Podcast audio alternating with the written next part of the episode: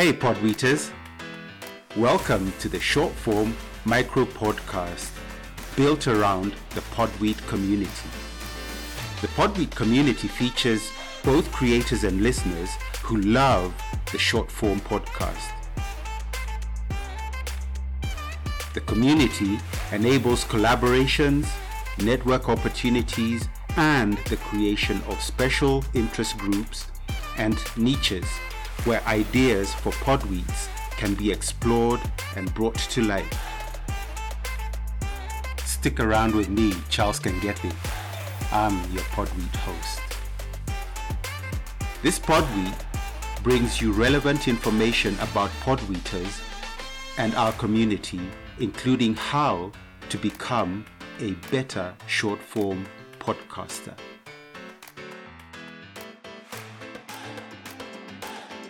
In this episode of the Podweet podcast, we are going to look at and deconstruct a few technical aspects of audio editing that you should know in order to create better sounding podcasts.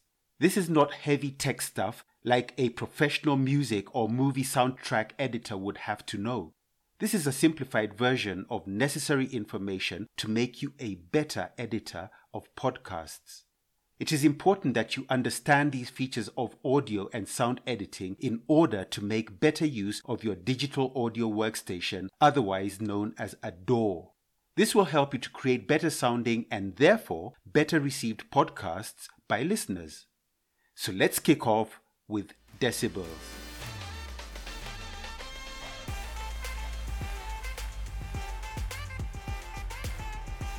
Decibels. A decibel is a unit of measurement for sound pressure. Decibels are not measured on a linear scale, but rather on a logarithmic scale. On such a scale, values that represent a measurement or quantity are not evenly spaced. Instead, they increase by multiples of a specific number. For the decibel scale, that number is 10. A 20 dB sound is 10 times louder than a 10 dB sound. The level of noise in a quiet bedroom, 30 dB, is 100 times louder than 10 decibels, and 40 dB is 1000 times louder than 10 dB. The typical conversation clocks in at around 60 dB, but a rock concert would be closer to 120 dB.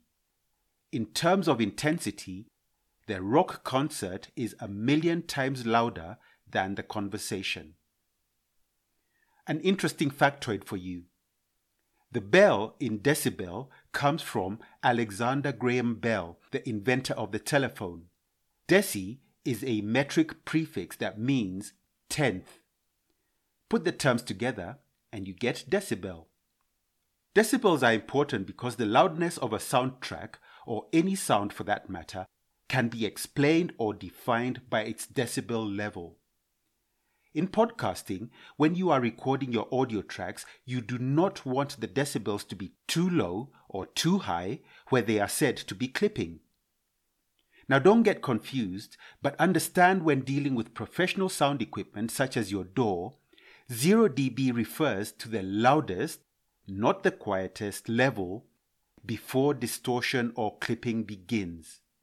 0 dB is the threshold of human hearing. That is, the faintest sound that the human ear can hear without artificial help. But don't forget that when it comes to your DAW, this statement is turned on its head and 0 dB is the loudest the sound can get before it starts to distort and clip. In DAWs and audio equipment, Acceptable, that is, non distorting decibel levels, are therefore measured in negative numbers.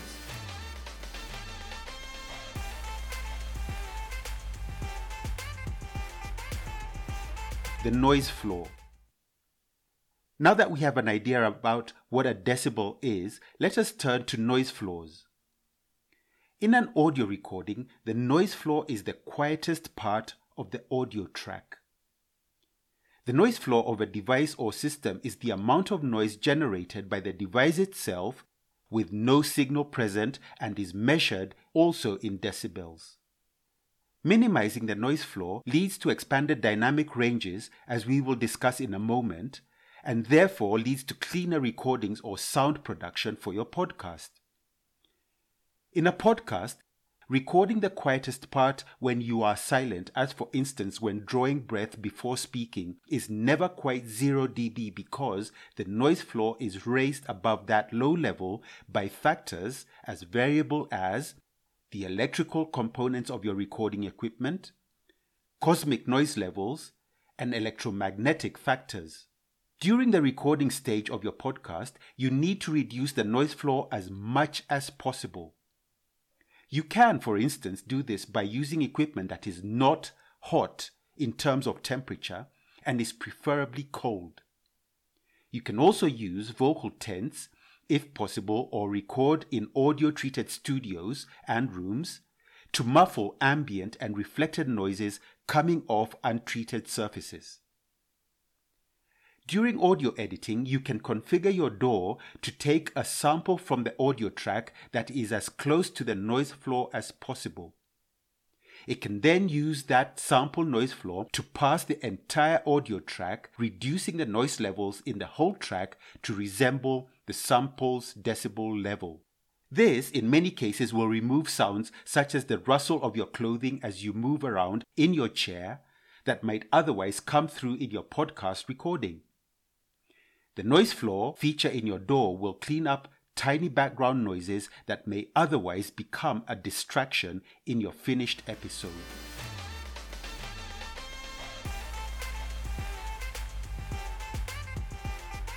Dynamic range and compression. The opposite of the noise floor in your podcast audio track is what is known as the distortion ceiling or high register. The range between the noise floor and the distortion ceiling is known as the dynamic range and is measured again in decibels. Dynamic range is also known as the signal to noise ratio. Simply, therefore, dynamic range is the difference and distance between the loudest peak of the track and the quietest sound. At podweet.com, we advise you to aim to keep your dynamic range during recording between minus 10 decibels to minus 24 decibels. Remember, measured in negative numbers from zero. So at the highest level, your decibels should not really exceed minus 10 by very much, and at the quietest, they should not be going down below minus 24. During the editing process, you can use your DAW to add compression to the audio track. Compression is the process of reducing the decibels of high vocals and amplifying soft vocals to compress the dynamic range that we have just spoken about. Compression reduces the dynamic range to achieve an overall feeling of increased loudness. However, note that too much compression makes the audio track flat and difficult to listen to. Some dynamic range, highs and lows are necessary to keep an audio track moving along without boring the listener with flat or dead audio.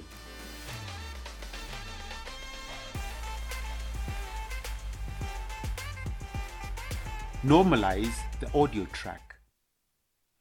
Having reduced your audio recording's noise by reference to the noise floor and then compressed the dynamic range to remove extreme peaks and lows, you can then go ahead and normalize the audio track.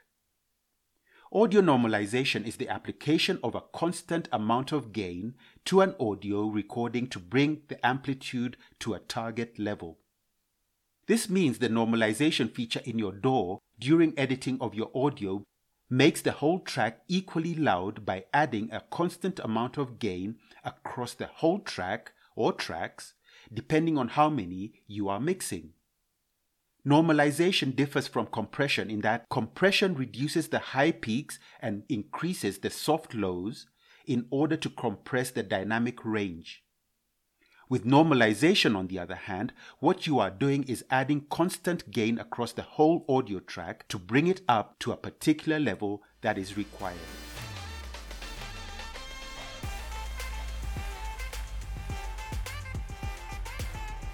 Putting it all together. Let's now put it all together so you can use this technical information to record and edit better podcasts. When you are recording your podcast, ensure that at the start your DAW audio meter is not clipping. Do not attempt to have the meter level moving near the 0 decibel level, and we advise that you make sure the highest part of your voice or speech pattern does not shift the meter above minus 10 decibels. At the other end of the scale, when you are speaking in hushed or lowered tones, make sure the meter level does not go below about minus 24 decibels. Minus 10 to minus 24 decibels will thus form your dynamic range during the recording process. Now, do not worry if you do not get these figures exactly right. They just give you a range that works well for most podcast voices. The important thing is not to let the audio clip at or near 0 decibels or go too low below minus 24 decibels. Once you have finished recording, you will use your DAW to edit the track and the first thing you should do is reduce the track's noise levels by reference to the lowest noise floor you can find on the track. Once you have reduced the noise on the audio track, you then need to compress it so that the dynamic range is lowered by removing the high peaks and lows of the audio track. Finally, you need to normalize the audio track to a level that will be acceptable to your listeners. Every DAW has its way of audio noise reduction, compression, and normalization and we recommend you familiarize yourself with how to operate these three features in order to produce the best sounding audio for your podcasts.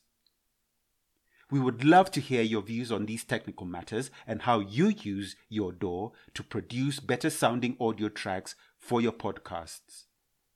Join the Podweet community and share your experience as an audio editor or drop by and ask questions about this and other podcasting topics.